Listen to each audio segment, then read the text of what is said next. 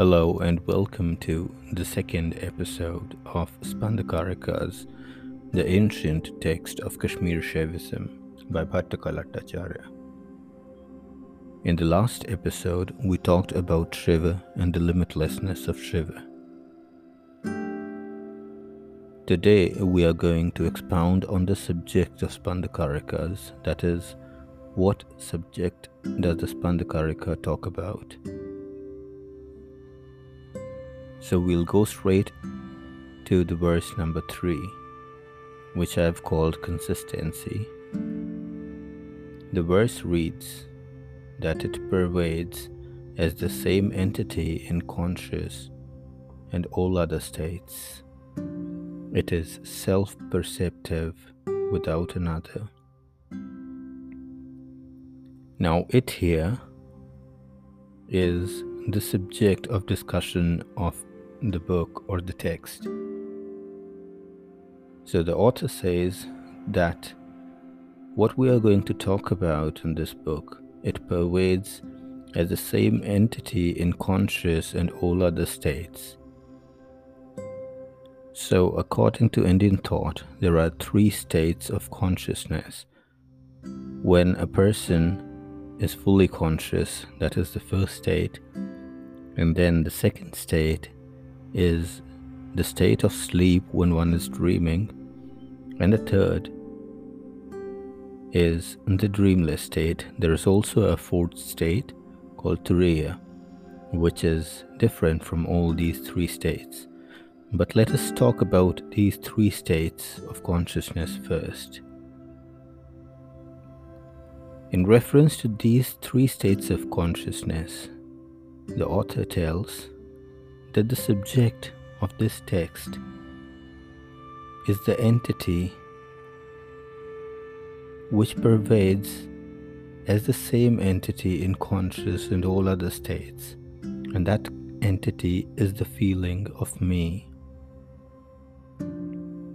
When one is awake, one knows about me or myself, or one knows about one's identity even when one is sleeping and dreaming, one knows that there is a me. That me is the same as the me in the state of consciousness. On the other hand, in the third state, that is, in dreamless sleep, also there is an entity which is me. Even though it isn't perceptible at that time per se, but when one walks and wakes up, one usually says that I had a dreamless sleep. That means that there is an impression of that part when one is not perceiving oneself as one is perceiving in the dream state or in the fully conscious state. So there is one entity which pervades in the fully conscious state, in the dream state, as well as in the dreamless state. That is what we are going to talk about in this text. We are going to talk about that entity, and that entity is self perceptive without another, which means that whatever it perceives,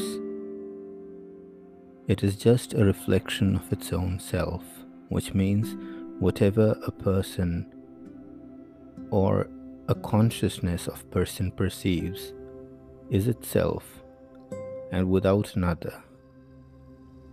Even though it may seem that one is perceiving different things, but in reality, that is actually the perception of the self.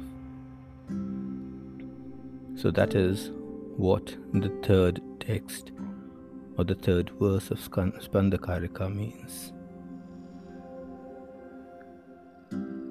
Let us go forward to the fourth verse, which I have named Difference. The text says, The cognitive entity that feels I am happy I am sad and I am unattached is different. The subject of the present discussion is untouched by the states of happiness, etc. So, the subject of present discussion has been disclosed in the previous verse that is, the consciousness or the self consciousness. Or, in other words, the conscious self is the subject of present discussion. And the author says that the self is untouched by states like happiness, sorrow, etc.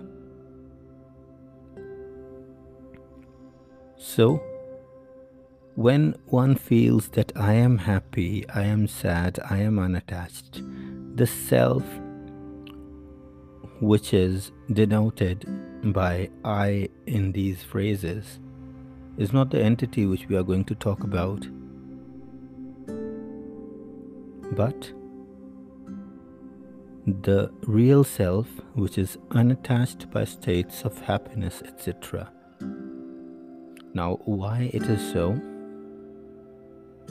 The Spandakarika will tell us in detail as we go on. That was it for today. Thank you so much for listening and bye bye. We'll come back with another episode of Spandakarika tomorrow. Until then, goodbye.